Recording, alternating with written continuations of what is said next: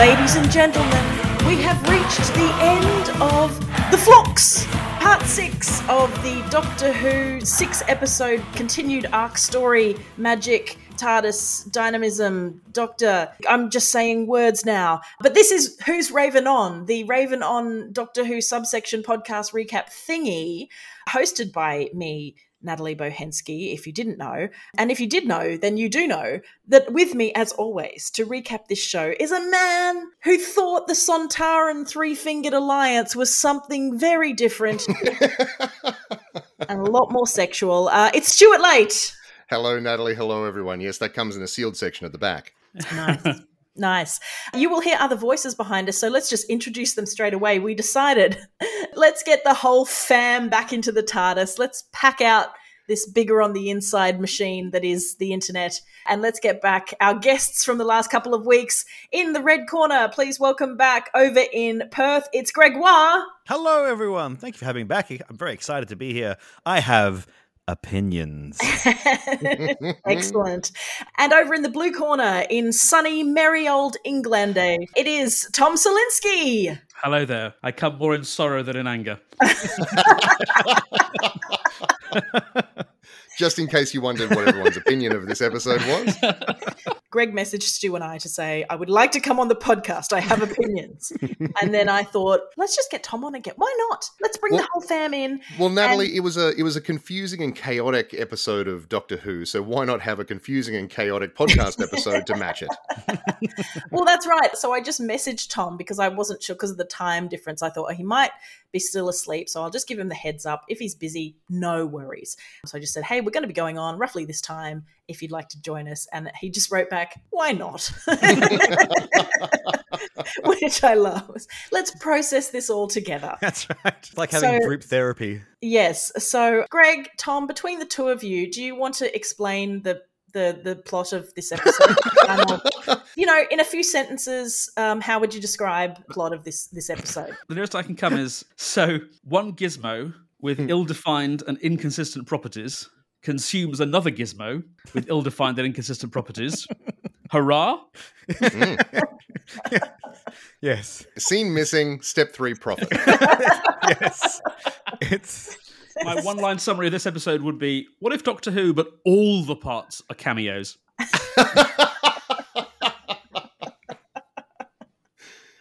oh. Greg, your version? I I I, uh, I can't even.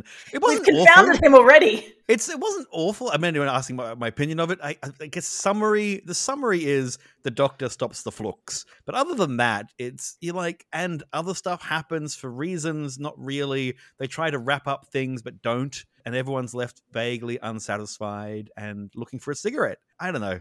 I thought the cigarette was supposed to be when you were satisfied. Oh, was it? Also, does she stop the flux? Yeah, because was- hasn't, yeah. hasn't half the universe been destroyed Well, by yes, the yes. first flux? Yeah, Yeah, yeah. This is the she. So she stopped out- the second flux. Yeah, And hasn't she wiped out three whole species in the process? yeah. Yes, she Oh, has. well, all right. Let's they're uh, naughty, naughty yeah. species. let's. I know, but this is this is not the crusading moral doctor that I'm used to. This is the Mm. hey, I know what guys, we could use these uh, these intelligent species as cannon fodder. Mm, mm. You I think what's even Do you worse remember the South that? Park? Remember the South Park movie uh, where they Operation Human Shield. exactly. This is- What's this is- weird is is- op- Operation Cyberman Shield. I mean, Jesus Christ. And Yaz Yaz goes, "Are we going to warn the Cybermen and the Daleks?" He goes, "No, Who, my sorry? plans." My uh, sort of Sorry? says- "Oh, Who, sorry." there, there is not. Yes, this. Yeah. mm, Don't, don't remember this person. Ah, look. Yes. I do remember her because she once again, when someone gives her compliments, she sh- shoots them down. I don't understand her. I don't understand why they. Graham in, the, in one of the past seasons was like, "You're great, Yaz. You're doing really well." She's like, "Shut up, Graham. I hate you." and then this season, once and Dan's like, "She's great. What a great young woman this is." She's like, "Shut up, Scouser." And I'm like, To be to be fair, Greg, so to be weird. fair, it is played slightly more as like a fun, I- like you know, back and forth. Whereas like the thing with Yeah. Graham was just she was just shouting at an old person. It was bizarre. Like to, who's wanted to point out that she was nice. Like, oh, and he's like even saying things like, I had went back and watched it again, and he's like, "You're so great and wonderful. I'm sorry that offends you." And I'm like, who writes this? Hmm. who writes? Who writes a compliment and then says, "I'm sorry if I offended"? Anyway, sorry. This is a podcast. I was just ranting. I'm sorry. I've just passed out. Can I just can I just say quickly? I mean, we're, we're getting right into this, so can Right. I can I say quickly? I have a little script doctor fix that I think fixes the triple genocide. like, I, I just want to run it past you and see if this mm. tracks. Right. Okay, so, right, right. and, I, I put this up on social. I put this up on Twitter earlier today, but I, you probably didn't see it. So I, I came up with a quick little fix. So everyone, I assume, has seen the, and everyone listening has seen the episode. If not, I mean, probably don't bother. But Yeah, you know, if you're going to, yeah, there are giant, giant spoilers all over the place.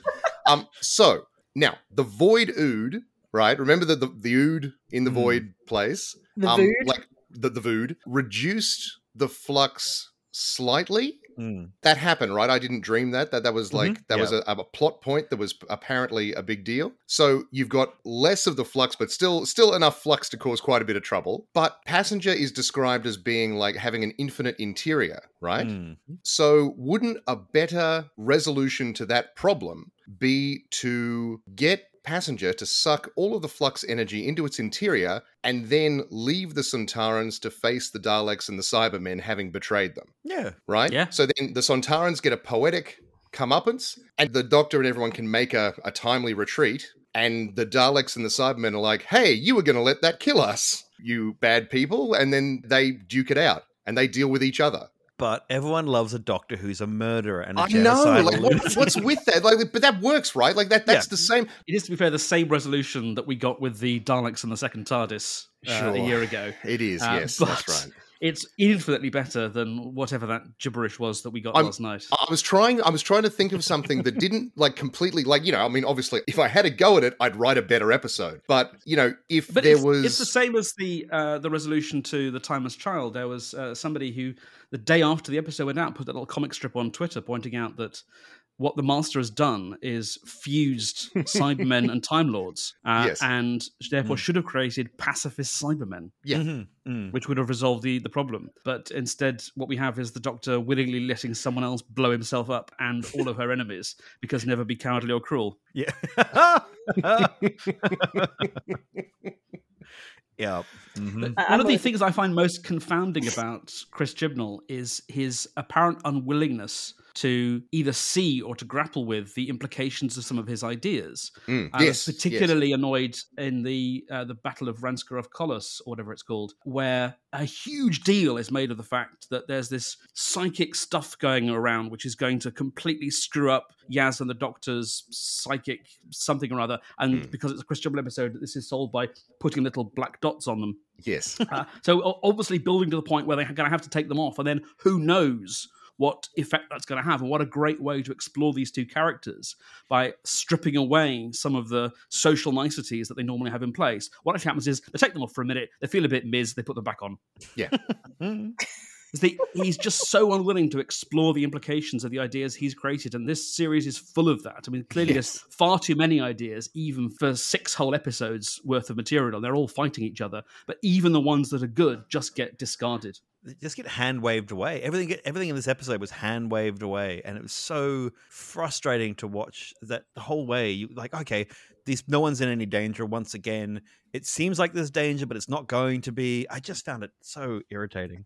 Well, Uh, look, if I can uh, interrupt here and uh, say that perhaps we should get on with our minute challenge. Oh, yeah. We'll spark the uh, discussion points. Stu, would you like to go first? I can't remember who went first last week. I, I can't remember, but I, I can go first. Absolutely. Why not? Um, so the first item on my list, incidentally, was uh, triple genocide bonus. Um, so I wrote on my list Did the doctor just kill a whole bunch of living creatures? yes, Yes. yes, That- yes, that- she that did. kind of this is where it's confusing for me because they are you know mad genocidal crazy cloned weirdos Sure. But it's not the first time that the show has like specifically looked at, you know, should the doctor wipe out the Daleks? Like literally that dilemma uh, Yes, has the been posed Doctor- multiple times over the show's history. The doctor sat over a puddle of goo that the, the Daleks are going to form out of with a, Yeah. two electrical cables in his hand and said, Do I have the right? Do Do- I have the and- right? And in this and- one, and- she gleefully lets Just- the, the, the like- murder wave just sweep over them. Part of her plan. Not not as like, oh well, that's a shame. It's like, no, no, that was a design. Yep. And- yeah if i can just explain because i need to sort of tell you what happened today i went and checked today Stu's Twitter feed before I watched the episode. and what I found was all these very sort of not whimsical, wistful, what I would call wistful tweets, just posting clips of Tom Baker and David Tennant and Christopher Eccleston with not a huge amount of context. And I was watching these clips going, I assume this pertains in some way to what I'm about to watch tonight. And then I messaged Stu and said, Oh, hey, ready for the podcast tonight? And he said, Yeah, yeah, yeah. Have you watched the app yet? And I said, No, I'll get to it later. And he said, Oh, well, just don't read my Twitter feed. well, mostly because, I mean, further down, it was just me bitching about the episode. oh, see, I didn't get Um, that. I just saw a couple of the uh, the clips and went, Oh, I love that clip of Christopher Eccleston. And I'd never seen the Tom Baker one before. And I was I was thoroughly charmed by the idea that he was holding up literally two bits of a coat hanger and uh, holding them And, and together. selling the hell out of it. it was, Can it was, but I thought they couldn't at least put like some clips on that, or like they couldn't fashion some sort of. No, they just sort of had some string that they got from the hardware store. And Can I just jump in? I apologize. I just uh, we're going to go live now to a person who just texted me whilst we're on. A friend of Oh. the show, Eloise Dundas Taylor, sent me a message Eloise, saying Eloise is you- calling in Ha- remotely. She's called in remotely. Have you watched the final episode? Do you have any energy to discuss?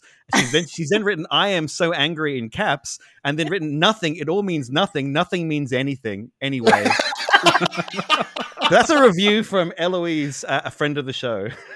I should say at this juncture, like uh, I, I'll point this out now because, like, we're, we've obviously where we're going to take some great glee in taking to this episode with bats, but you know, it's a miracle that this season of television exists, like through the pandemic and everything. And and I I love the fact that Doctor Who was able to persevere through the pandemic. And if people watched these episodes and got something out of them and enjoyed themselves, that's really good. And I hope you had a great time. And anything that we're about to say and already have said doesn't negate your enjoyment of the episode. I just want to have that on record you know, Stu, because I- I'm about to take this fucking thing apart. it is interesting uh, looking at some of the uh, the wider like fan commentary on places like Gallifrey Base. There'll always be people who dislike episodes which the majority of fandom adores, and there'll always Sure. be people who love episodes which the majority of fandom can't abide.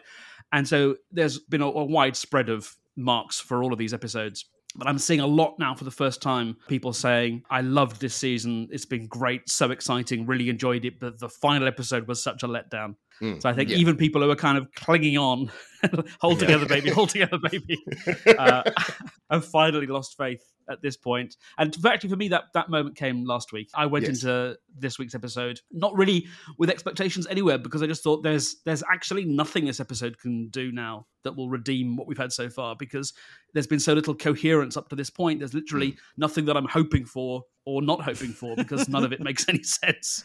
Mm. all right. Um, so the yeah, first item on my list was uh, triple genocide bonus. Uh, second item on my list was wait, so they didn't undo the flux. Mhm. Um, so Mm. they stopped the second flux, but then they didn't undo the flux. And then at the end of the episode, they just act like everything's gone back to normal. And it hasn't. I mean, unless they forgot to put that scene in, because this thing is like squished together. This is a super tight 60 minutes. Many of you guys watch The Good Fight. I, I don't, but I've been told I should. yeah, You should. It's a same. spin-off of the of the Good Wife, and like a I lot never of watched The Good Wife. Do you need to have Uh, watched The Good Wife? Uh, it, it helps, but it's not essential because it's only about a, a, a quarter of the characters from The Good Wife. It's pretty self-contained, but like a lot of shows, they were they were hit with COVID. They had a year's worth of storylines planned, and they basically weren't able to do any of them. They'd already had to curtail the previous series. So the first episode of the most recent series began, as these things often do, with a previously on. But what they decided to do was deliver a year's worth of stories.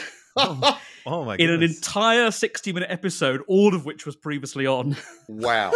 because they had they had characters that they'd been intending to write out at the end of the last year who they now couldn't get back for more than like a couple of green screen shots and they ended up i think not using very many of the storylines they'd actually planned for the uh, the year they'd had to abandon but they just thought well let's push the story on an entire year in one 60 minute episode and Oh, it's that's really clever. glorious That's it's really so clever. clever. this episode felt like that but not in a good way Not in a perfect editing the editing i found painful actually. I found it uh, I, I don't think i have a short attention span but i that was frenetic. That was like an adhd person had edited it and it was just in the nicest possible way people with adhd but it's it's just jumps weirdly all over the place back and Hmm. forth up and down. The shots are just fast and furious, and I no time to breathe, which maybe have been by design, but I found it disorientating really, really badly. Actually, some some of the bits. Do you think I- it's that classic magician trick of misdirection? Like, quickly look over here, look over there. Oh, we're keeping you on your toes so you don't notice the gaping plot holes and the yeah. strange unresolved end conclusions. And But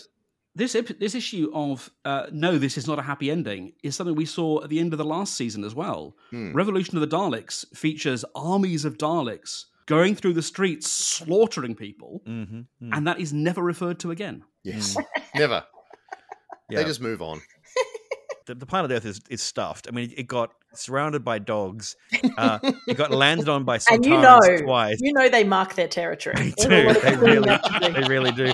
I love the fact that they went. They went. Oh, we uh, yes, we threw all you dogs into space where you died. And I was like, there were seven billion dogs, and that, so there were seven billion Sontarans. Like, it just like, what are you talking about? Like, these Not only that, not as we discussed last week. Not only was it kind of ridiculous that there have to be seven billion ships with seven billion dogs, each one of which can only take one human. Not only is is Karvanista just like a bit pissed off with the Doctor that his entire species has been wiped out.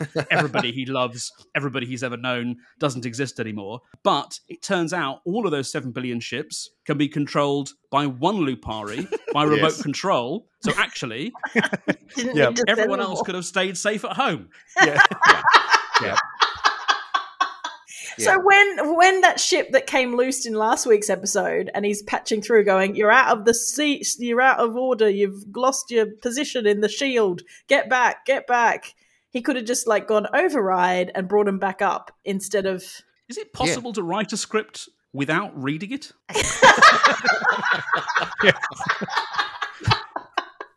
I mean, is that is that physically possible? Because It was it was like automatic writing. It was like they're possessed by the dead or something, and they woke up and there was like a script written. there. I don't know. It's bizarre. Okay, that's I'm getting a T-shirt with that. Yes. Pretty- This is us giving it like two seconds thought, and we're coming up with, hey, what about, what about, what about? Mhm. No one at any point during the production sat down and said, "Hey, um, these all have a remote control. Like, what are you, what are you mm-hmm. talking about?" You know, Yeah. it's it's this constant, ongoing problem with Chibnall where he thinks of these like ideas, these big loopy sounding ideas, which is fine. I want Doctor Who to be swinging for the fences, but within the episode, there is like contradictions and and I just thought of a potential reason why all the Lupari needed Oh, to come. Maybe because the dogs had to individually go and find their human and like get them. Maybe they had to be physically in their presence. They don't. Only Karvanista does that. The rest of the time, all they do is form this shield around But the he earth was there Yeah. early. He was there early. They did say that that he was ahead of the rest. He got there first, for and reasons. that's why he Yeah, got well, for, for COVID reasons, but Yeah. I'm not not story reasons. I'm not. I'm not trying to defend everything. I'm just. I, I guess what I'm wondering is if if they have reasons why it works, they're not making it into the script to be Mm. Obvious enough as to why they had to all be there. So they said they were species locked and they all were attached to a human. I mean, you can you can see the idea. I, I can see it uh, I, in in some episodes somewhere of Doctor Who. There was this weird invasion of Earth where all these dogmen turn up, and everyone's like, "Oh no!" And there's seven billion dogmen are about to fight us all, and they they're not here to fight. They're here to save us. They're here to, to shoot the, Yeah. the alien from the other dimension that we can't Yeah, see or it's whatever. a fun Doctor Who idea. Yeah, and you go, "Oh, we all have a dog. That's lovely." And then they all leave. They go, "Bye then," and they all fly off into space, and they save the day. And the doctor's like, "Oh, we should be nice to people who look different to us." Blah blah blah. And then and she delivers that monologue to, directly down the camera. that's right. Yeah. Yeah. And that's and, and that's a great idea. You've but got to be nice to people who look different from you. yeah, yeah. And then when you are arranging for them all to be slaughtered. Yes, exactly. yeah, yeah. yeah, she flies them. She accidentally flies them. Accidentally, she chooses to fly the Lupari into the sun. Um, but it just seems to these ideas then get reconstituted into this weird mix for the flux, and I just I can't Well, I can't. And it's I just- possible again like like you know to give them the massive massive benefit of the doubt we know that this was a weird production schedule like Mm. like there was all sorts of crazy stuff happening behind the scenes i'm sure if they'd been given all the time and money and space in the world like you know would this have been any better i don't know but like we got what we got and some of it at least can be explained by the covid and production issues but man like like there's there's ways to condense stuff down like, like i mean at the very least just start jettisoning stuff like get get rid of extra plot lines there's so much in here that is redundant. Like the next time on my list is what was the point of Bel and Vinder in the end? Well Like, done on honestly, bringing it back to You know you. that I, I am so glad that we didn't that that they didn't end up like pulling the trigger and making them the Doctor's parents. Oh, like that that's- was a. That's still coming. That's still coming. You reckon that's still coming? That Oh, they're going to stick around? Yes, of course they, of course they are. Because they're like, oh, when the doctor's like, "Oh, you're pregnant," or "Don't make a big thing of it," and you're like, Do you know "Oh, what? I she just met I herself in the womb." I think you are. I think you are giving Chibnall far too much credit. I think they are just random characters. We will meet I back here on the on the field of battle in a year's time, That's Stuart right, Late, and we will exactly, exactly. we'll see who was correct. because honestly, like I have absolutely no faith in Chris Chibnall's ability to think that far ahead. They are a means to an end. Like he needed to show some stuff that was happening somewhere else, so he created two characters. And he needed to have them need to be searching for each other, so he made them a married couple. And Honestly, it would be that simple. It's, it's all plot. Yeah, sure, why not? Because it gives it like stakes, right? Not really. Like- At no point was she in any danger of dying, and, and I- I- did- I no agree. Point did, I- no I point did she absolutely say agree, that, "Oh, my baby's going to get killed if I keep running around around like a lunatic." She just seemed the baby seemed to be quite useful, as in it was you know giving moral support and They and never yeah. really explain. she doing computer programming. It was like a Yeah, computer said in this programming baby. episode- Yeah, it's child tech. And so the Hmm. baby, and so she's able to talk to her own baby in the womb. I, I think we've mentioned it before, and it's it's like it's a weird, a weird like there's politically very very strange thing to sort of just drop into a children's show. But anyway, are they, like are they- sort are of. they humans or are they another another kind of species? Well, and this is the thing. Like, I, I didn't have this on my list, but the doctor mentions when she's being interrogated by the, the great serpent or whatever the hell he's called, Dot Cotton from Dot Cotton by Dot Cotton. Um, she talks about having. Does she say like a binary heart system or something? And so I was sitting there No, saying, he- well, she's a dual. He's a dual something creature, as in he's half snake, half Yeah, man. a demi species. Oh, yeah, okay. yeah, yeah. All They're, right. they're bonded together like the for a dogs. and- second, I thought she would. I thought he was going to turn out to be a Time Lord, and that they and that they were pulling the trigger on that whole thing. But no, obviously not. Okay, because this stuff was flying past so quickly. Well, the Grand Um, Serpent, yeah. the actor who played the Grand Serpent had the expression on his face that I had watching most of the show, as in I, just looking vaguely disaffected and confused, and then going, "Are you going to kill me? Okay, fine, please put me out of my misery." Uh, and then and looking vague, always just he had this kind of look on his face like he could smell a poo, and that's it's such a weird. I don't. I just I've written down here in for my one minute challenge. You didn't invite me anyway. Who is the Grand Serpent? Why is the Grand Serpent? What is going on with the Grand Serpent? Why? Wh- Why? Yes, So the thing is, Greg, is that I can say jinx to that because in my minute challenge, I just have written, which I think encapsulates what you've all just said, is what was the Grand Serpent's deal? Hmm. I think that, that sort of sums up exactly what all the questions you what just was asked, his Greg. goal? Yeah. Like, like, what was he trying to do? I was unclear on what his end game was. Like, he teamed up with the Sontarans for Well, power. the I doctor don't- seemed to think that he would then betray them. That in when he was torturing her or trying to torture her, and she was guessing who he was. Hmm. She seemed to say something about, but then he'll backstab the Sontarans, and then he'll get control of Earth. Maybe Uh, Underpants profit.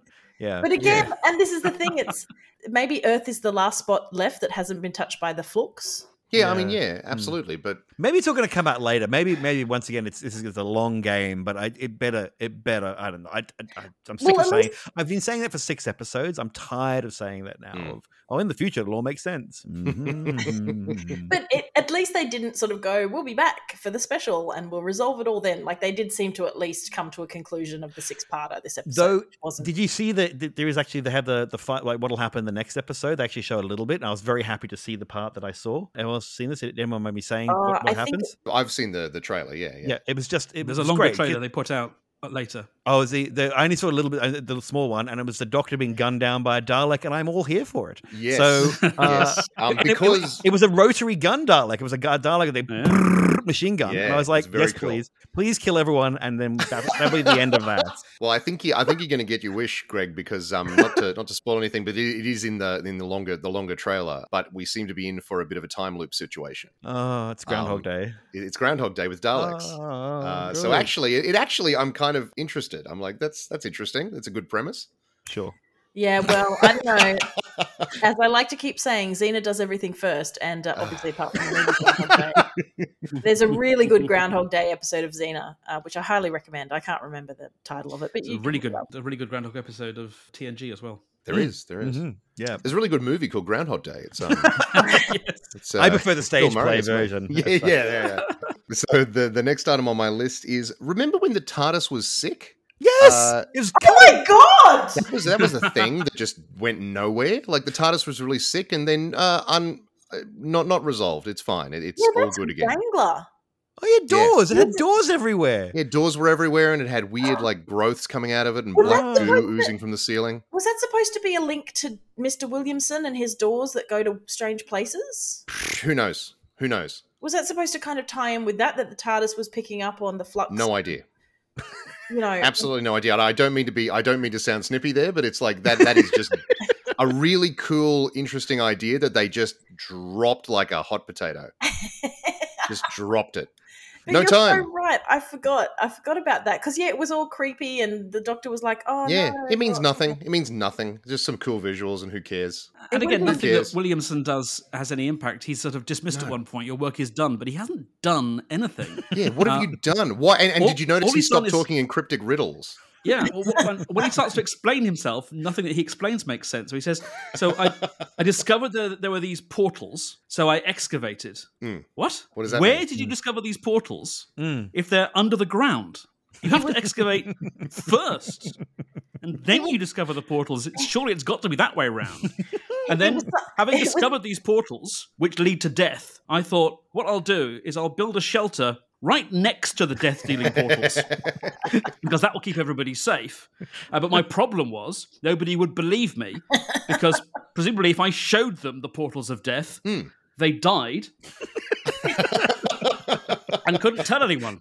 I love the idea that, that he, he took him like 10 times to work that one out. He's like, hey, have a look at my portals. Oh, not again. Oh, oh well, get someone else. So again, this is a script which appears to be written with nobody reading it. yeah, It's just. cobbled together just- out of out of spare parts. If you listen to the, the DVD commentaries of old episodes, you hear actors being interviewed. It's sort of a cliche that this uh, you know British thesp will come on going, "Oh yes, I, I did uh, four weeks in the 1970s, and uh, it was all jolly good fun. Of course, I didn't understand a word of what was going on." And you hear actors saying that, and oh, yeah, okay, fair enough. But it's rarely actually the truth. yes, that's it. The audience shouldn't be doing the same thing. We shouldn't be going, we don't understand. I've watched this for 50 years. I don't know a word of what's going on anymore. No idea. It's crazy. That's what Um, Desmond Llewellyn used to say about Q, wasn't it? That was his whole. yes. Yeah, they, they put up uh, cue cards for him. Yeah, Ah. Quite Q cards. appropriately. Like you can see in Goldeneye, it's hilarious. There's this lovely wide shot of Bond and Q talking, and you can clearly see Desmond Llewellyn looking over Pierce Brosnan's He's shoulder. very obviously his eye line does not match. very large cue cards. They're literally one letter at a time, just being waved at him. Um, bless him. R.I.P. Desmond Llewellyn. No. The next item on my list is I guess the Ravagers are defeated then. Question mark? Like okay, like yep, sure. They apparently apparently time is now a god, which is fine. Great idea, great concept. Would have been nice to hear about it like before the personification showed up and, you know, what a covid cop out that it's like, oh, it looks exactly like Swarm and then exactly like the Doctor. But Um, what about Azure? Was Azure there? Was Azure? Mhm. Yeah, Azure, and also Azure was there. Um, again, with the redundancy, that character may as well not exist. What functional thing has she added to the Well, story she- that, that couldn't have been served by Swarm by himself? It's the Russian dolls thing I was moaning about last Yeah. episode. So the angels turn out not to be a real threat Hmm. because they're working for Tecteun, who herself isn't a real threat because she's sort of swatted aside by Swarm and Azure as soon as they show Mhm. up. And it turns out that they're not a real threat Yeah. because they're working, I'm not sure, either for or against the personification of time.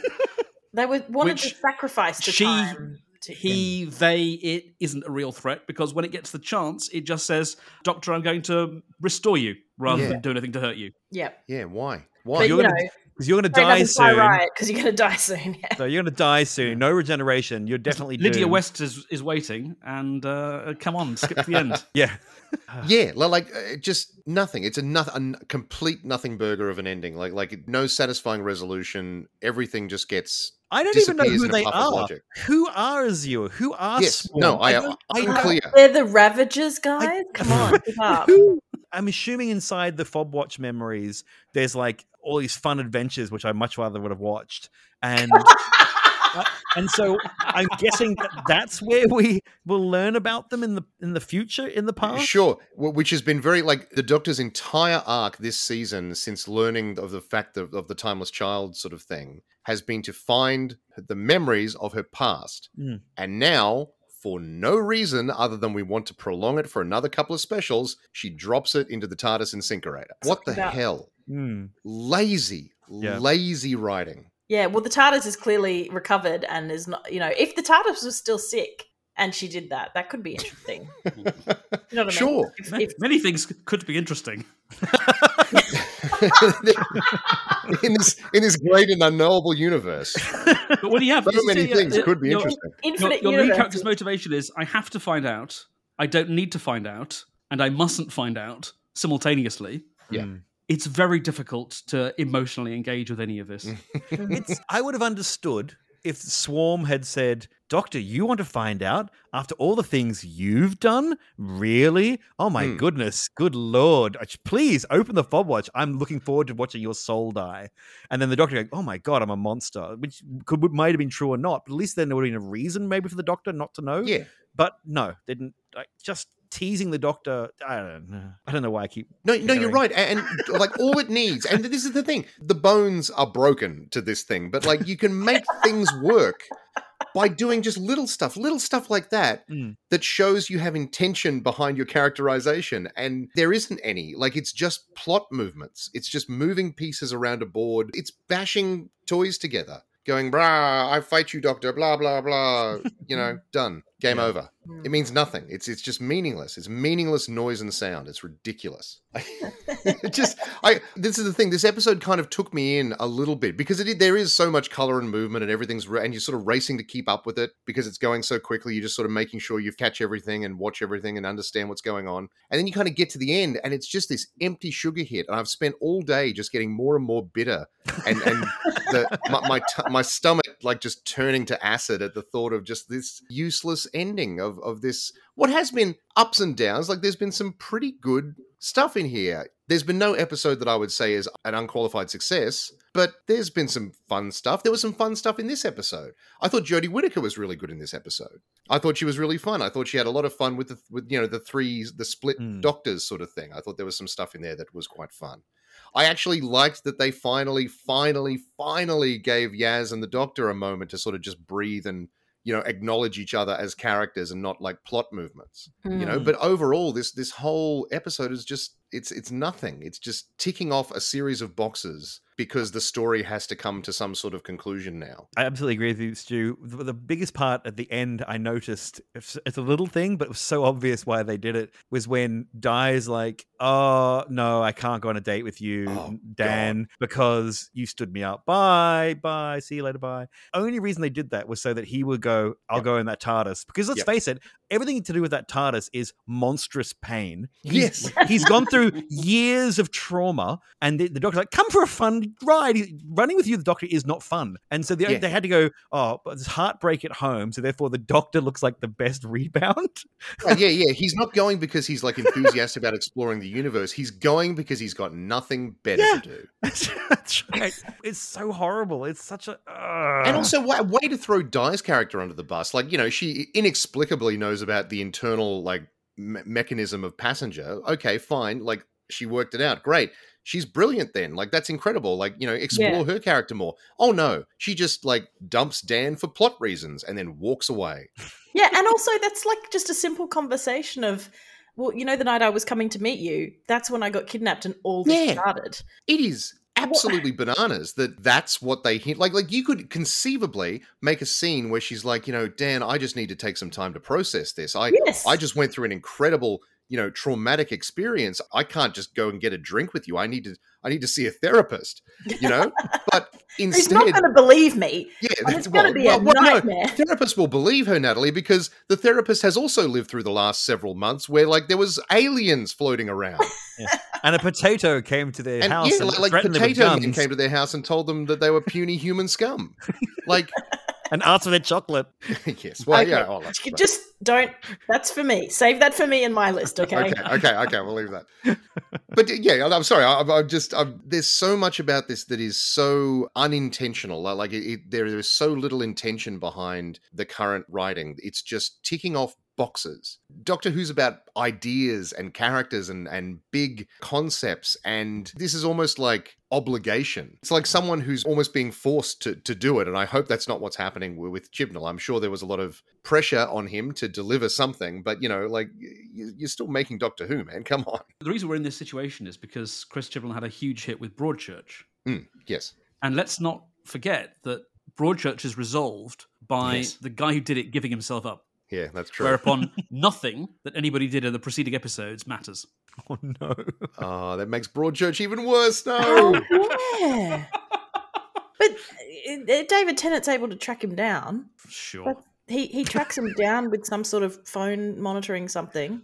Walks in on him. there's uh, danger when you're if you're writing a script of what's known as directing from behind the typewriter. Hmm. So if you're writing and handing your script over to someone else, then it's very easy to overwrite and over explain and want everything to be absolutely nailed down. Sometimes it works better to leave a few things unsaid and allow a really good actor to kind of flow into the cracks. And of course, that can also happen unintentionally. You can have a thin character that's brought to life because a brilliant actor gets hold of it. And I think one of the reasons we loved Broadchurch so much was the two lead actors were David Tennant and Olivia Colman, who are both cast iron geniuses. And so, if there were problems with the script, we wouldn't have noticed because they're going to be making up for any deficiencies there. But this is not sustainable. Mm, mm. Sooner or later, either the writer has to go, Oh, I see what this character is now. Thank you, actor. I can write to this. Or the character is going to start diminishing because actually there's there's no ballast, there's no there's no infrastructure there to support it. But again, going all the way back to the woman who fell to earth, one of the characters is defined by grief. Hmm. Two of the characters actually, because uh, Grace has a relationship to to both Graham and Ryan, and so they both have a hole in their life now. And I remember when that episode went out, going, I don't know if this show is the right show to deal with what it actually feels like to lose somebody like that. And if it isn't, why is that there? Because either it's now going to be brushed under the carpet, or we're going to actually see somebody going on adventures with the Doctor who is really being torn apart by grief. And I don't know if that works. Mm. Unfortunately, it wasn't. They tried. Graham, the actor who played Graham, acted his ass off, and some it was it takes you away. Is that the one with the frog? Is that the frog Yes. episode? The space And- frog, the cosmic frog. Cosmic Frog, and which okay, I just remember the Cosmic Frog. He meets Grace again, of course, and then he's really affected. Well, it's not Grace, but he meets someone that looks like Grace, and then he's super affected. You watch that episode, and you got Graham Hmm. staring out at the lake, having a really hard time because he's just gone through this horrible thing again, and the Doctor just blows him off. The Yeah, Doctor's yeah. kind of like, "Come on, Graham, let's have adventures again." He's he kind of trudges after them, and you're like, "Please give him a hug. Someone hold that man's hand for a moment and go." Acknowledge that he's going through some some emotions and respond in kind. And even if it's not the doctor, uh, fair enough. If someone said that this doctor is, they're trying to play them up a little bit aspy or autistic or s- I Mm. don't, something like that. Okay, sure. It's weird, but fine. Then Yaz could play that role. Someone can play the role of, goodness, doctor, you've got to help him out. Like, you know, you've got to, you've got to help him. And she's like, oh, okay. Because that's what Jenna Coleman did with the 12th doctor.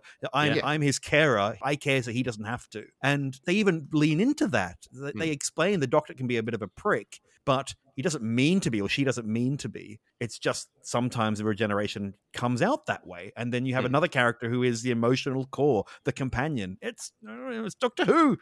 It's like, I'm not a writer. I don't write. No, but even that's I, right, exactly, even yeah. I can point out what Doctor Who, the core of it is, and then I'll let much more clever people. If I was given the chance to write this show, I promise you that if I ever get a chance, it's never, you know, whatever, magic time, but I will come and chat to the Brain Trust who are listening now, and I will go, here's my script. Can you just read it over and point out if there's any Yeah. gaping holes? it just, yes. I'm about to say but the boiler's been lands, but it really hasn't. Uh, Stu, where Well, are I'm- up to in your list? So um, uh, my my list is long long done. No, no. oh, is it? long done and picked apart and left for dead. Um, so let's uh, let's deal with your list. All right. Well, look, I'm just going to start with this, okay? they seem to imply that the Sontarans have developed a weakness hmm that is they enjoy chocolate and Sure. sweets. And so because of that, ha ha, how funny you can defeat someone by playing on their weakness for chocolate and sweets. And I just want to say I feel very attacked. I feel this is personal. I feel very seen, but not in a good way. I don't feel good about myself. I'm not enjoying the fact that they've kind of gone, ha ha, look, the potatoes like chocolate, ha ha, you suck. I, I, I- you know, it's not necessarily a weakness to enjoy tasty snacks. You can still be a strong person. And I just think that that was a little harsh. And, you know, maybe they could think about people who enjoy chocolate and sweets and, and maybe find them in a time of COVID when, you know, life has been uncertain that sometimes you need a crutch. And and I just think maybe the Sontarans have been similarly stressed and you know, their weird organic melding with their machines to get microbiotic something what I don't know. I just want to put that out there. I just want to put that on the table. That did they need to do that? Did they need to food shame the Sontarans? I'm on Team Sontaran on that point. I just think that was very unfair. So I had similar things such as time is a person now question mark and um Time at is an evil person. Sorry. is this is the time. The, the Time time, is a traveller. lords. Tenfield Saddler. I can't work something. that out. It's like I, I'm guessing it's meant to be that oh, the Time Lords have been keeping that a secret, and or been keeping evil time down, and that means that. And look, maybe that's a cool thing that can expect. Like, but like, okay, sure. Is time a cult leader? Is that sort of what? Because Azure and Storm seemed Storm. I keep calling him Storm. I don't know why. It's Swarm. They seemed like really keen to prove to Time that they were had brought them a Time Lord as a sacrifice. And Exactly, but we, we haven't seen that sort of aspect of them at all previously. At least I can't remember that that like like we, we knew that they were, they represented time or something and and big fans of time, not big fans, fans of time. I just find it so bananas that in this show about a, a, arguably one of the most famous time travelers, the Doctor, a time traveler, is on the side of space. But um you know but but you know like like as as greg was saying like there's there's interesting things can, that can come from that maybe that's another thing that the time lords did is they imprisoned time they imposed themselves they colonized it you know like like there's all sorts of interesting things that you Mm. can An uh, abusive relationship. You can go, Indeed, you, you know? bastards! You Yeah, trapped me in a crystal, and you you put me in your TARDISes, and you made me work for you. But You I know? don't think we're ever going to get that. no no that's that's not it, it is all functional plot mechanics it, it's it's moving pieces from a to b with no reason or rhyme other than the fact that they're doing that it's But I you am- know, time does look kind of cool and purpley. In a, in a black coat. Or well black? yeah i mean it's just it's just yeah exactly it's it's just swarm like it's just swarm again and then it's and then it's the doctor with the coat turned inside out I kind of wish they had goatees and eye patches on. Would, it should it should have been Jodie Whittaker with a goatee oh, that, that would would have been been fantastic Whittaker. Can I ask a serious question here? I know, I know everything we're doing is who and why, but I, I, I honestly don't understand. So the division's plan was to destroy the universe because the Doctor had been meddling with the universe, I think. But that was different to the Swarm and Azure's plan, which was Mm. destroy the universe. yes yes so they're they both have- trying to destroy the universe. Yeah, yeah. Right, right. And they're enemies. They're they're Yes. enemies through time and space. enemies who have the exact same like end game But the only difference I could work out was the Ravagers, as Azure and Swarm, wanted to kill the universe over and over again and make everyone suffer and make it suck for a well long this is the thing that that emerged in this episode i think they explicitly say that wasn't their original intention but now that now they were going to just make the doctor suffer they were going to reverse it and do it and reverse it and do it again Hmm. like And there are some real, really kind of weird scale things going on here. So Swarm and Yes. Azure in this episode are presented as these kind of omnipotent, godlike creatures who can flit between universes and uh, you are, are barely corporeal. But remember in episode one when he was just a dude in a prison? Mm, yes. Yes. Yeah. Yep, he was, and he Uh-huh. regenerated into this version of the of of Swarm. yes so uh, something which was never explained Time inverted comma Yeah. question mark time. well, they did something bad at some point, causing the Jo Martin Doctor, I guess, to imprison them. Sure, I, I mean we, we saw that. So, so they, about they, they they led that first assault on Atropos, and they were captured and imprisoned, and Swarm was put on that weird penal asteroid, and and uh, Azure was turned into a human and, and put in Antarctica for some reason, or And like give it a boyfriend. Circle, and give it a boyfriend. I mean, who who was that guy? Was he an operative? Was he just some dude? He tried to save her. He went, "Don't touch anything," and Yeah, he got like- blown to pieces. And you're like, okay. Yeah, it like- wasn't like, "Oh God, we're done." Like, I, I don't know. There was like an, a Lupari thing, and she seemed to know what that thing was and destroyed it. Yeah, there was Like, a why would she want to That's destroy right. it? Oh yeah, yeah. Guess I forgot about that. Oh, my Why would she want to goodness. destroy it? Like, surely she wants to be freed. If she knows who she is, maybe she didn't know who she was. But why would she destroy it then if she if she had none of her memories? It, none of it makes sense. None. It, it's just stuff that happened. Well, Okay. all right. I'll get back to my list then. Um, because the next thing that we haven't talked about that was on my list was this is a three doctor story. How it is technically yes. guys as Doctor Who, you know, experts, because I know in the past we've had multi-doctor stories. Has there been a multi-doctor story where it's the same doctor split multiple ways? And does it, as the doctor seems to say, go against all known laws of physics? Greg, you are a physicist. Please. I, I will say that the eleventh Doctor had a flesh construct made, and they were Mm-hmm. exactly the same, and no one could tell the difference. And in the, The end, tenth you don't. Doctor had a, uh, a, a regenerative twin. That's right, the Metacrisis Metacrisis. Doctor. That's right. Metacrisis Yes. Yeah, so that's and Most even, doctors have met their doubles. Uh, the fifth Doctor met a double of himself as Omega, and the fourth Doctor had a cactus double of himself. That's right. Uh, the second had a, a Mexican double of himself. oh, Uh, and the first uh, That's had right. a character called the Abbot of Amboise.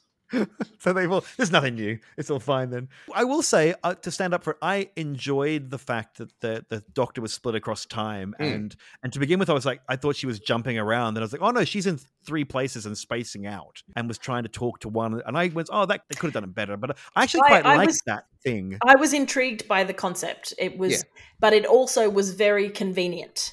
To we've now got you know Yeah. all these different extra companions in the TARDIS that we've collected on the way, but we still need the Doctor's the only person who can actively problem solve. Them And again, this is a, a gag we've seen before in The Timeless Child. The Master's in two places at once because the script needs him to be there. And this is the Yes. script all over. Anyone who just needs to be somewhere or needs to talk to somebody else who is somewhere else just can. Can yeah. Like Vinder calling the doctor, Kate calling the doctor, anybody can call anyone else. How does Kate doc- from the doctor called- 2021 turn up in those tunnels in 1904 with the doctor's Mm. TARDIS from 1967? That's a big finish story for you, Tom. Right there. Oh, Jesus Christ. She's just there. She's just yeah, yeah. No, no, no. See, what will happen is Tom goes off to write that big, big finish script to explain that discrepancy, and in a hundred years from now, we'll find him in some tunnels, you know, big mutton Having chop been driven side mad. sideburns and a top hat, going. Well, I was just trying to save all humanity from this terrible Doctor Who storyline, and I kept going through doors, and I could it not solve the plot. Total madness. Sorry, I couldn't do the Liverpudlian accent. It wouldn't come to me, so I was just doing generic grumpy old man, Tom. I wasn't trying to imply that, that you have a dodgy voice or anything, but uh, I, I've got to get into my Scouse accent. But he didn't have Well, a except, except I was about to say Williamson doesn't really have a, a Liverpudlian accent, does he? Like he he just sort of talks in old timiness. Like, He's a bit gruff, I think. Um, I've been trying to help people. Yes. I did like uh, just for some reason the line tickled me where the where the doctor comes to rescue herself and she goes, "Hello, please stop torturing me." Yes. yeah. yeah. I like that. That was fun. And and there was a bit of like, you're cute. Oh, I've got a crush on her. That Yeah. was fine. It was cute. It was, And- you know. And the eleventh Doctor pretty much did the same thing um, with the with the flesh replicant. That was very much the Doctor flirting with himself. Oh, Uh, okay. That's but that's good. That's fine. That's that's a callback uh, uh, to old versions of the character, which I love. I was thinking when I saw the three Jodie Whittaker Doctors, part of my brain went in the original version of this script. Was it meant to be literally three different Doctors? Is this meant to be a three year old version? So Matt Smith and and and David Tennant Oh. maybe coming or to Joe rescue Martin. Or Jo Martin. Of course, uh, Jo Martin. That makes much more sense. Yes, coming to save her from her own self, basically. We, Mm. We'll never know. I'm spec- total crazy speculation. I was just like, oh, and Well, it's it- fine. I did. I, I quite liked the three. I, I know. Yeah, as, as fans, we've been moaning that the Doctor uh, often in these stories doesn't have any agency. So the solution here is to have three Doctors in three places, all of them doing things. Well, I mean, the one with Swarm and Azzy doesn't do an awful No. lot, to be honest. No. Uh, but the other two do stuff. But then the result of that is that no one else has anything to do. So yeah. Kate doesn't do anything. Vinder doesn't do anything. Yeah, uh, Kate. Kate is supposedly the head of worldwide resistance to the Sontars. There's no evidence about that apart from some bloke who gets tortured by Doc He's Cotton. some random guy, some poor, some poor skinny kid. Like, tell me where the Kate is. And he's like, oh, and he gets a snake through him, and you're like, and he okay. says he says something like I've never met her or something like Yes. that. And because you you haven't seen him before, you're like, well, maybe he's never Maybe met her. he I've He's never telling the him. truth. Yeah. Grand Serpent just goes into a random house and pulls some guy out. I'm going to put a snake in you. Okay, sure. All right. But yeah, there's sort of all she really says is the Sontaran headquarters is in Chile. There's no real evidence of here's all the stuff we've been doing to try to. And also, okay, did the Sontar? This isn't on my list, but it just popped into my head. At one point, the Sontarans are like bragging to Earth people or tor- tormenting Earth people, going, "Haha, Earth, and this is your last day on this planet." I thought their whole plan was to like kind of be in control of like why would they want Earth to get? I suppose they were assuming it would be taken up by the flux, but what's left if the Sontarans let Earth go? What's Unclear. what's left for them? I mean, are they just going to be king of the ashes? That's the king Poss- of the possibly. Dalek and Cybermen metallic clangy ashes. You could have that as like a, a an ironic, or you know, like some sort of through line, like the Doctor condemning them, saying, you know, like you're fighting over scraps, you're fighting over, Mm. Do you you know, remember? you, you're fighting Yeah. to be king of the guys, um, ashes, but you know, it would It's, it's a require bit like some of- thought. It's a bit, it's a bit Cersei you guys got the you know? uh, you guys got the fast show, didn't you, in Australia? yes, whole- yes, Yeah. we did, yeah. Uh, so I, I just struck me. This whole series has been uh, like being told the Doctor Who story by Rowley Birkin. so uh, the, down in the uh, on the Earth, Sontarans and the, uh, the, uh, yeah, the, the Lupari, all look like dogs. Uh,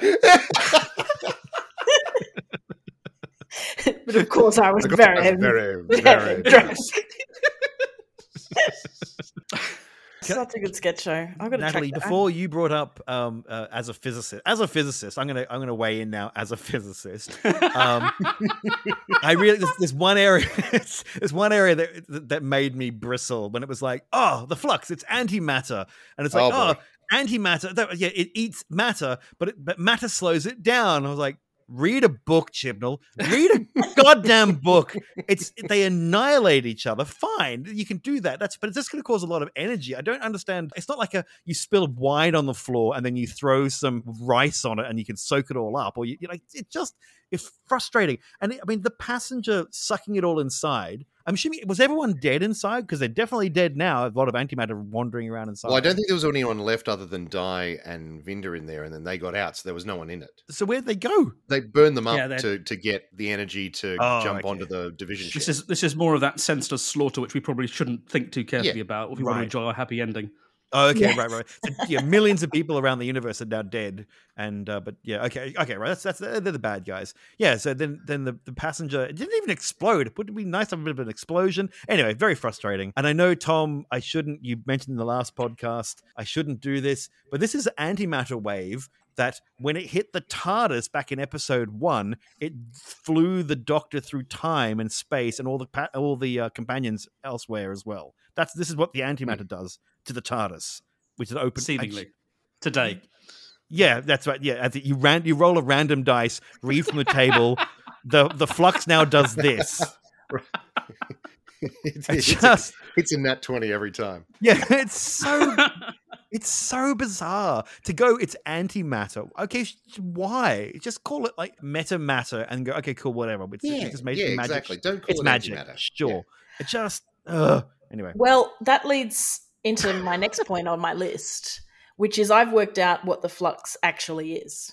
Oh, Mm. look out. I now know, given how they were able to solve the flux question, or sorry, the flux question, is they got the passenger and they opened up the passenger's chest. Weirdly, I don't know why it reminded me of Bender from Futurama, just like a big, big robot with the chest opening up. Anyway, that aside, and then you can hear the doctor yelling, Hoover up all that flux. And I went, oh, the flux is cat hair because it never stops. It's ongoing. It requires constant vacuuming, and then you know it, it's put away in a vacuum. And I look, I, that was my attempt at a joke. It didn't quite work. It's fine. it's fine. I'm not mad about it. I was just attempting to be funny in my millet challenge, but you know, there's too much emotion. That's fine. Very invested in this. Very invested. Oh, what was the house? Is really probably the last thing on my It was list. a visual representation of all her stored memories that were being held in the fob watch. right. And they were they So- were destroying them and then putting them back together. And every time they did, it hurt her. Okay. I just I Yep.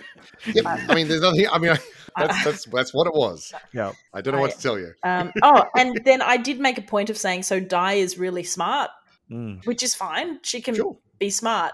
But they started off with this random scene of them just running and Vinder's like belting hell for leather and then is like, No, I've got to stop and have a breather. And she just catches up and says, Well, you can't go anywhere anyway, because we can't get out of here. She made him run headfirst into a concrete wall, which is really mean. She's like, run up that river. He's okay, bong. She didn't go, take it slowly. It really going to hurt when you ricochet off it at 100 k's an hour. Yeah. It was very much an exposition dump of ah, I've discovered this and this and this and this and Yes. this and this is all Yeah. very useful. All of which, all of which means nothing because they get out, are immediately recaptured, and then the Doctor just shows up with the TARDIS and rescues them. Yeah. To be It means nothing. It- hundred percent yeah. fair, I think that is explained to the extent that anything is explained in this story because Yeah, in the brief time they were out, they were able to send a signal to the Doctor. sure, okay. Because, as I That's said, in this That's in this story, anybody can send a message to anybody else whenever they want, Yes, Yeah. just by over, over whatever wishing distance. very hard that was the case.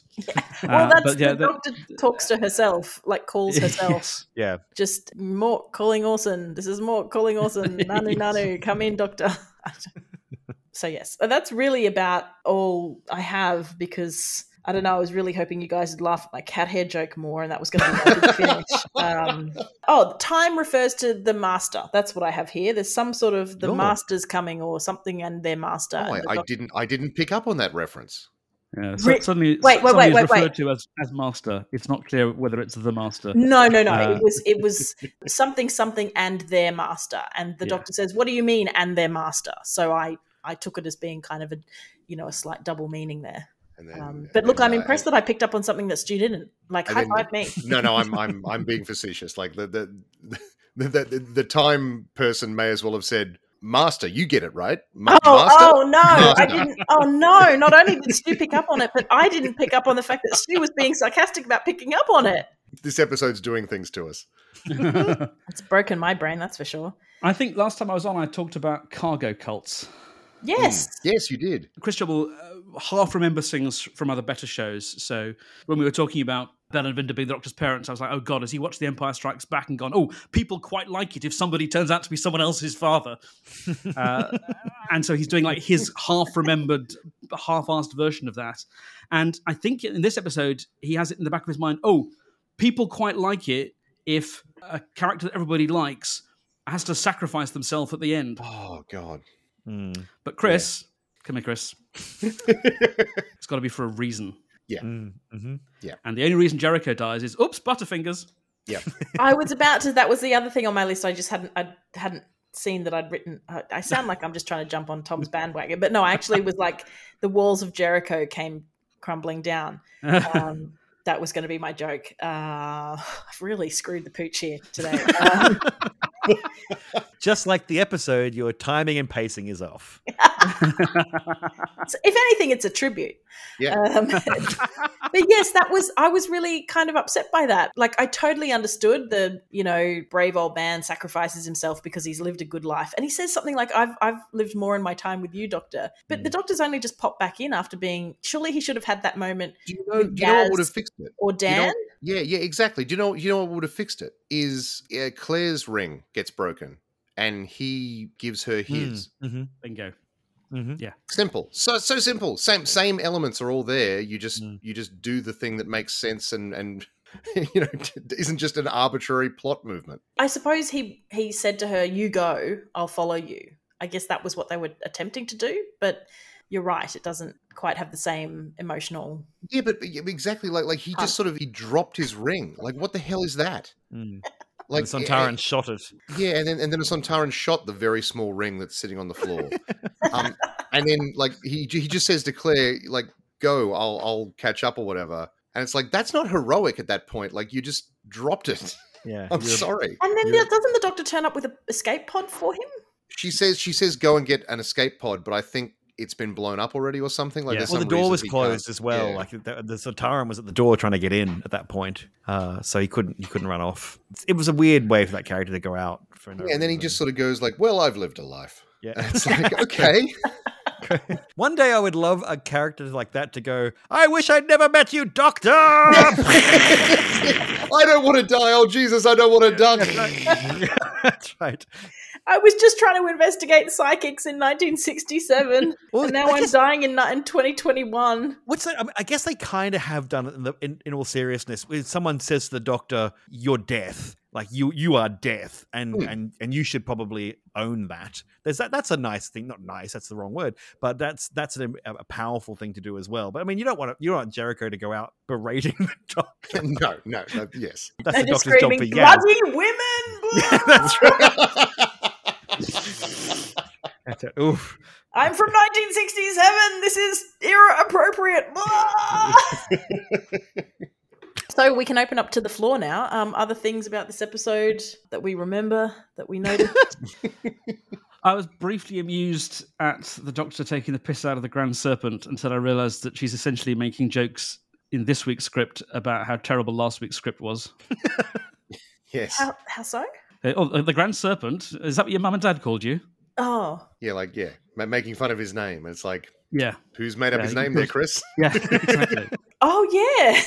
I also like the fact that when you're being tortured, it doesn't hurt at all. It's vaguely uncomfortable. It was like it was like, oh, I put my feet into vaguely warm water. It's very upsetting. Oh, I'm very, oh, I'm, va- I'm slightly discomforted. Not really though. I'm like, okay, sure, but m- maybe just stab her with a stick. I can't. Like, what was what was the plan here? Anyway, I keep saying every question I have is why, and I really hate that. I really hate that's why or who, and that's the whole problem with it. If, if every question is why was this, then there's um the whole thing is just broken.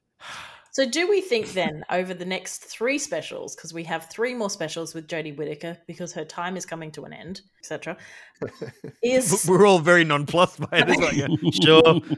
are they going to open up that fob, the chameleon circuit? I think they will, if only because like he deliberately left himself like an out, where she she asks the TARDIS, hide this somewhere where I can never find it, unless I really need to. It's like what what are you what are we doing here?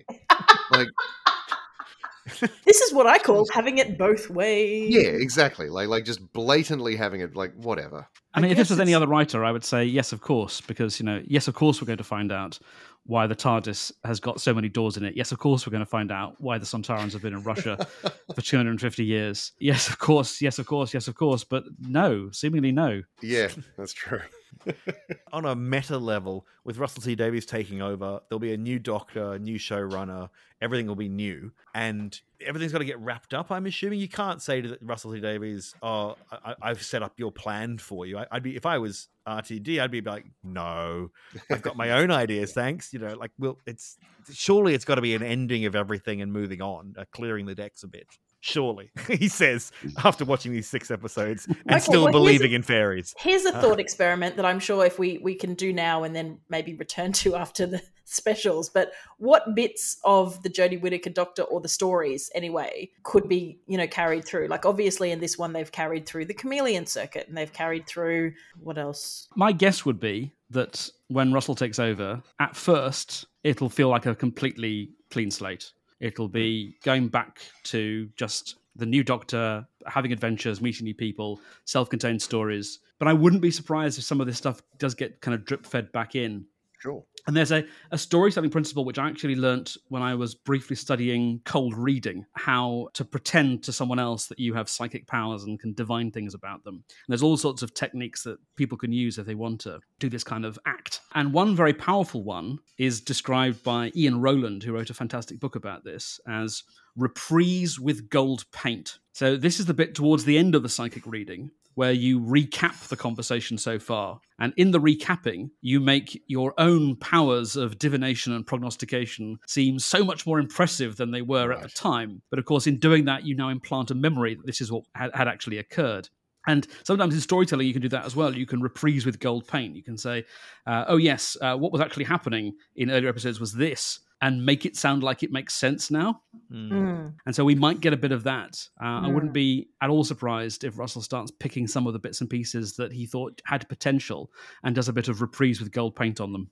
Mm. Well, what do we think about the whole like fugitive doctor idea, like uh, beyond Jo Martin? Like, because presumably there's other incarnations of the Doctor out there. According to this current canon, there, there's other doctors running around out there, and, and things that she would have done. Is that ripe storytelling potential out there? I don't know. Like in in that idea, like, like could someone come along, take that germ of an idea, like like a Russell T Davies, and, and make that into something actually worthwhile? I mean, if you have the Doctor, the the fugitive Doctor, the versions of that Doctor doing stuff for Division, that's before that Doctor had decided that was wrong. So you could Hmm. have the modern Doctor, the the current incarnation, fighting themselves, and then Yes, yeah. what's scarier than the Doctor going up against the Doctor? And that's you know the person who knows you that well, because it's you, another version of you.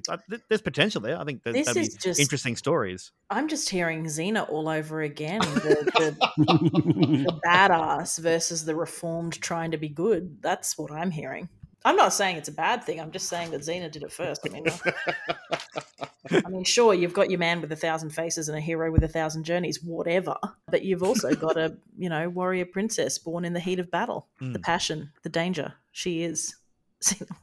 I, I say this mostly to make Stu laugh. That's really why.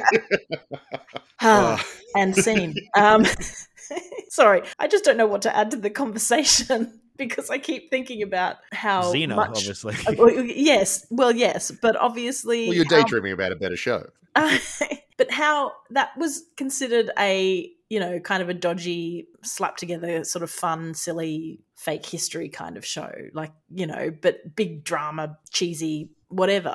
But it had character growth and it had characters i cared about and it was silly and inconsequential but then you'd have things like oh my god gabrielle's kid has killed xena's kid and how can their friendship ever recover? And of course the only way to do that is by going to a magical land of musicals under the sea where they sing out all their emotions at each other and Sure, yeah, series has Yeah, yeah. this series has character growth. Karvanista starts out in episode one wanting to murder the Doctor and Yaz, and then by the end of episode six, his entire species having been wiped out because of the Doctor is like, "Oh, you!"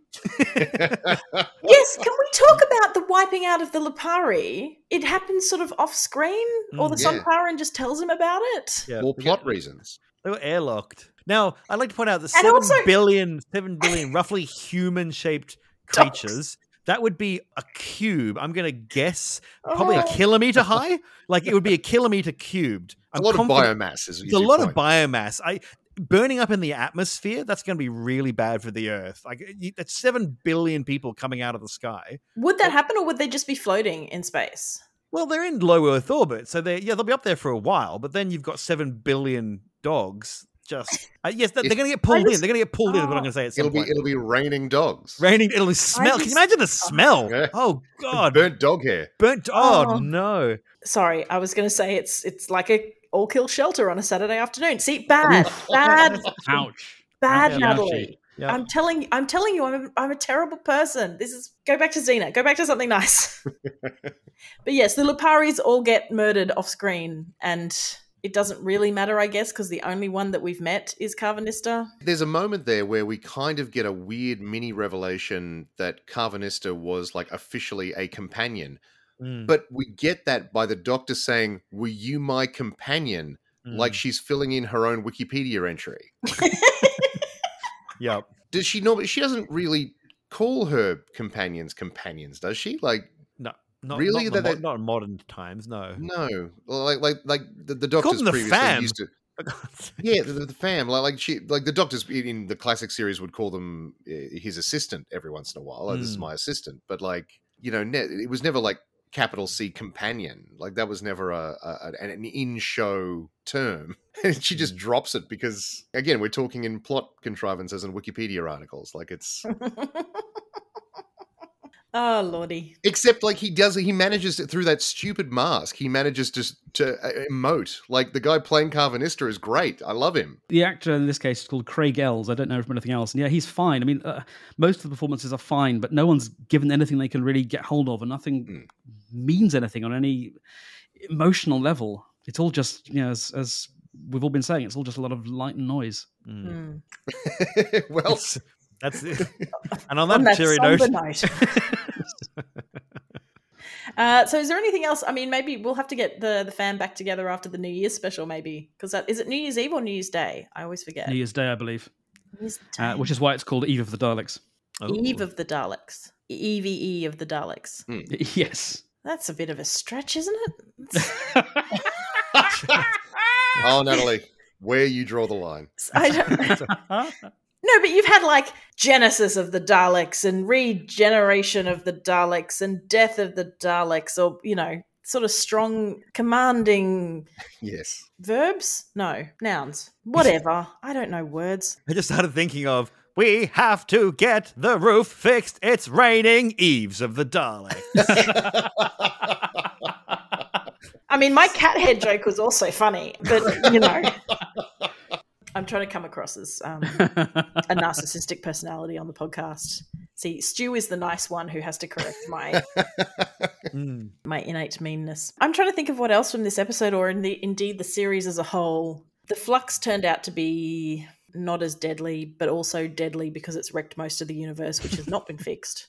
So does that mean they'll be traveling in time and space, and future adventures will have to acknowledge that oh, the flux came through here? Exactly. Like that's my point. Like like eh, so they've just left most of the known universe in ruins. Mm. And will they deal with that? Probably not. We we certainly doesn't seem like we're going to be dealing with it in the next special. Mm. Who knows? And what was? uh, I mean, we- we've spent we've spent a lot of time talking about what we absolutely outright hated and despised about this episode and the series in general. Like, what was what was the high point for you guys? What can you point to as like like you, your favorite episode, favorite moment? Like, was there a Image good, of the was- Angels largely worked again when we Mhm. weren't channel hopping to some other story that didn't have anything to do with it. It's all undone in the opening moments of the next episode, but it is it is fascinating that uh, a lot of the problems with these stories seem to be that Chris Chibnall has fallen prey to George Lucas syndrome uh, and is just doing everything himself and has nobody there to tell him no.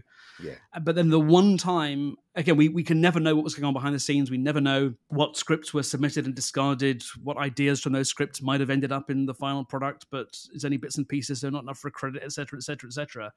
But it does just seem to me as if there's a huge jump in quality right from the very beginning of that episode, and it's the only one with another writer credited. Yeah. Mm. It's funny that. mm. Greg, high point. I agree with Tom. It was Village of the Angels, and that was actually a fun part. And meeting Eustacius, Eustacius, Eustachian Yeah, Jericho. Eustacius. Uh, I I really liked that character when we first met him, and for the, all the reasons you already talked about, as in he was incredulous but not stupid, and he he wasn't like a bumbling awful man. He, he worked out pretty quickly what was going on and worked. So I really enjoyed that, and I enjoyed the creepy little girl in that episode. So that's the only thing that really sticks in my head. Everything else is just everything's just a, a, a influx pardon the pun. I didn't mind the, the three doctors coming together three versions of the doctor out of phase. I enjoyed that concept and it was very quick. I wish they could spend an episode just focusing on that. That would be fun. But yes i enjoyed that as well. That's basically it. I i guess i didn't mind the sontarans versus the british empire and that was sort of fun as well that sort of silliness. I'm on a horse was sort of amusing. Yeah, yeah. that was kind of cute. So uh, these little things like do come back to me like that, but otherwise, no. I, I it shouldn't have been six episodes long. I don't know what it. I keep thinking it should have been one episode, but not this story. I, I don't. I don't know what I quite mean by that. I just think that in the end, what we got wasn't worth watching six episodes for. And I am glad that Doctor Who exists. I've been a fan for a very long time, and even I mean, it's the concept of like even bad Doctor Who is good. It's like pizza. This wasn't. This was actually bad. I have no interest in going back and watching these episodes, any of her episodes again, and that's really horrible uh, for me. I, I hate feeling that way, and I just I want her character, uh, that version, the Thirteenth Doctor, to to have something very very doctory, and I just don't feel, I, yeah, which makes me sad. I don't disagree with you. I, I, I, I don't think the problem is is Jodie Whittaker. I think she's working hard to try and elevate something, but I don't think my read anyway is that is that it's just not there. Like there's nothing to elevate, and so she's sort of bumbling around, desperately trying to sort of come up with some sort of characterization when none has been given to her. Um, Mm. you know, I, Tom mentioned last week her and Chibnall are sort of working at cross purposes because they're both relying on the other to bring the characterization to the table, and, and neither of them are doing that. Um, so maybe maybe they're both to blame there. I, I don't think Jodie Whittaker specifically is the problem. I would really have loved to have seen her maybe stick around for the at least the first bit of the RTD, the, the Mm. RTD2, just to see what a different showrunner would have done with her. Whether there, there would have been anything different, whether it truly was like the writing, or maybe there's just something lacking in her performance. Who knows? Yeah, I think that would have been really interesting, but it obviously wasn't to be unless she comes back for the 60th. Yeah, and that's and, we'll probably see her come. I said she'll come back and and in multi Doctor stories, and that'll be really interesting. And, and well, hopefully, be really interesting. Uh, Well, because but- as as I sort of said, uh, I've, I've sort of noticed uh, in the run of the, these this run of episodes, like uh, when she's got the Jo Martin Doctor there to bounce off of, she actually snaps into focus a bit more, Mm. and you get a sense of what this incarnation of the Doctor is. And yeah, you don't often get that. You you you often just get a general sort of doctory shape that says doctory things, but but there's no real characterization there. I Um, for, guess- for me, I, I was I would just say that like the, the most positive thing that come out of the entire uh, six episode arc is of course Evil Dan. Um, easily yes, the best thing to come out of this uh, episode this this run is Evil Dan, the, the best fan creation that there has been for many many years. Is that still going? Is it It's still? still going, absolutely. There's new ones up today. What's funny with Evil Dan is other people have jumped on board, but I can always tell when it's just someone else who's ripped off the idea and Yeah, run with it. that's right. You go, oh, you know the original Evil Dan. I can, I can. There's, there's Yeah. that person managed to capture Just, something. just there. said je ne sais quoi. There's Yes. something there. yeah, so that's yeah. I will give Evil Dan a lot actually. What's the point of being alive? I did enjoy the doctor swapping out with Jo Martin's doctor in the Temple of Atropos. Yeah, that was fun. Uh, that doctor, that was, that, and maybe this goes back on me desperately looking for something to, to make up what I just said before. But when she, when it was Jodie Whittaker playing Jo Martin's doctor in Mm. Jodie Whittaker's body, she, I really, you go, oh well, that's really, that was actually kind of fun. And Yeah. and she was, it was a different, it was like you go, okay, so you're a different person, and it came across like a different person. And I, so yeah, it can be done. I just maybe I just don't like the way this doctor is. Uh, we've, we've said before, Stu, you know, we and I were chatting off the podcast. She's like a wacky sociopath. Yes. yeah. So she, she's kind of like wee and all sugar, and then suddenly like, but geez, like when you think of what she actually does, but it doesn't come across like she's just bouncing through and being destructive. I don't, it's so weird. I just find it odd. I like Jericho, although as Tom pointed out, he wasn't nearly as good in the second episode he was in, which was the fifth episode last week. He wasn't as, or he did have a very, very good fake beard attached at one point, but then disappeared uh, yes. almost as swiftly as it arrived. Oh yeah, he didn't have it this episode. Of course, that was I think it. I think Dan and Jericho's beards at one point I think appear and disappear in the same scene. oh wow. I'd have to go back and check, and I'm not doing that. yeah, I mean, Dan was fun. He he was a bit useful to begin with, but less useful. Although he did say, "What did he say?" This he said, "Fetch your dog," and I have. Mm. Yes. Just in case you Mm. all missed that audience, that, that Think very how- subtle thing. Think how different all of this would have played out if. Oh, hang on a minute. Guess it was a, a swing at that Chris Chibnall took to try and you know get people on board and committed for first six episodes to sort of see how it would go. Because once you've committed, you're in for the whole six, I guess. as Tom was saying before, people on average, normal people who don't podcast about Doctor Who, they seem very po- they seem very Who positive. were about they? it. Who were it- they?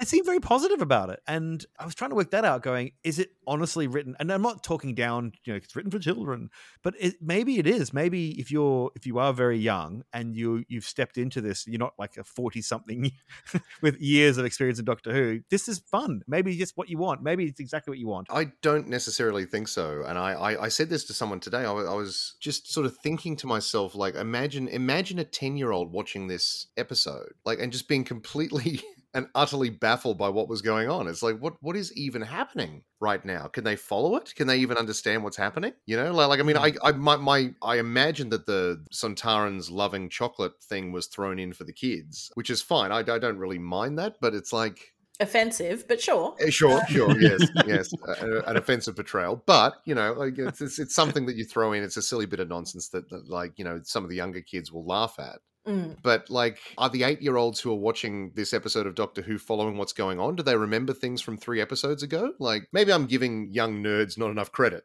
I don't know, but you know, it just seems, I yeah, think- it seems like it would kids- be hard to follow. Kids deserve better than this. Mm. Yeah, Mm. yeah, they do. I mean, this used to be a show for all the family. And I remember uh, Tom Baker. I think it's on the um, the rather wonderful 1970s documentary about the show, saying uh, you know it's uh, it's for all the family because the the little kids like seeing people running up and down corridors, and the teenagers are getting interested by the science fiction concepts, and the parents can sit on the sofa going, you know, isn't this fun? Mm. But but who has this episode, this run of episodes, been for? It can't be for for diehard fans who are the ones who are most vocal in their criticism of the direction the show is Mm. taking. It can't be for the casual viewer because it's so bewildering, and it certainly can't be for you know trying to attract new viewers to the franchise. Because if you're going to follow it at all, you have to have an in-depth knowledge of everything that's happened in the last two seasons. And lest we forget, the first of Jodie Whittaker's seasons was what is it now? Four years ago.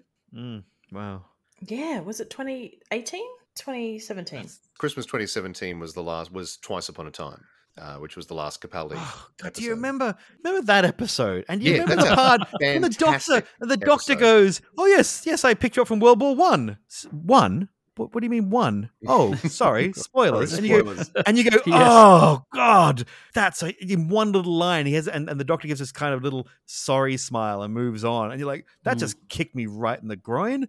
And you just remember just one line of the doctor doctor show could just make you go, "Woof." That's pretty good. Yeah, Yeah. yeah, yeah. And just they can do the show can do that and you don't and if it goes over your head that's fine and but it's, if it's really important and the doctor making big choices about i'm going to die now because that's more important to die I, I can't keep changing That's a episode that is very specifically all about digging into the character of the Doctor and what makes them work, Mm. and it succeeds. It's, it finds its thesis, uh, and it's wonderful. Yeah. And I, I really, and then it's almost immediately undone. And then you, you, Uh, you have jokes like i thought i'd regenerate to be younger. I am younger. And it just it just it's just wackiness like that. You're like you, yes, that's that's lovely. Lovely jokes and lovely yeah i just that's what that's, that's what i want. I can't i just that's all i want. I i can't i don't even need a massive i don't need it to be endless you know massive uh, investment site a massive money put into episodes and big special effects. It's just character work and the doctor being the doctor. And what, what was um what was craig ferguson's line about intelligence and romance versus brute force and ignorance? And that's the greatest thing that's ever been said about the doctor. That's always the right thing about the doctor. It's it's whoever the doctor is that should be the the central tenet of their life. And when they don't go down that path then it all comes undone very quickly. Mm. Well, what a lovely journey this has been sharing with you all. You know, I think what I'll take out of this is friendship Mm. and the flux with the friends we made along the way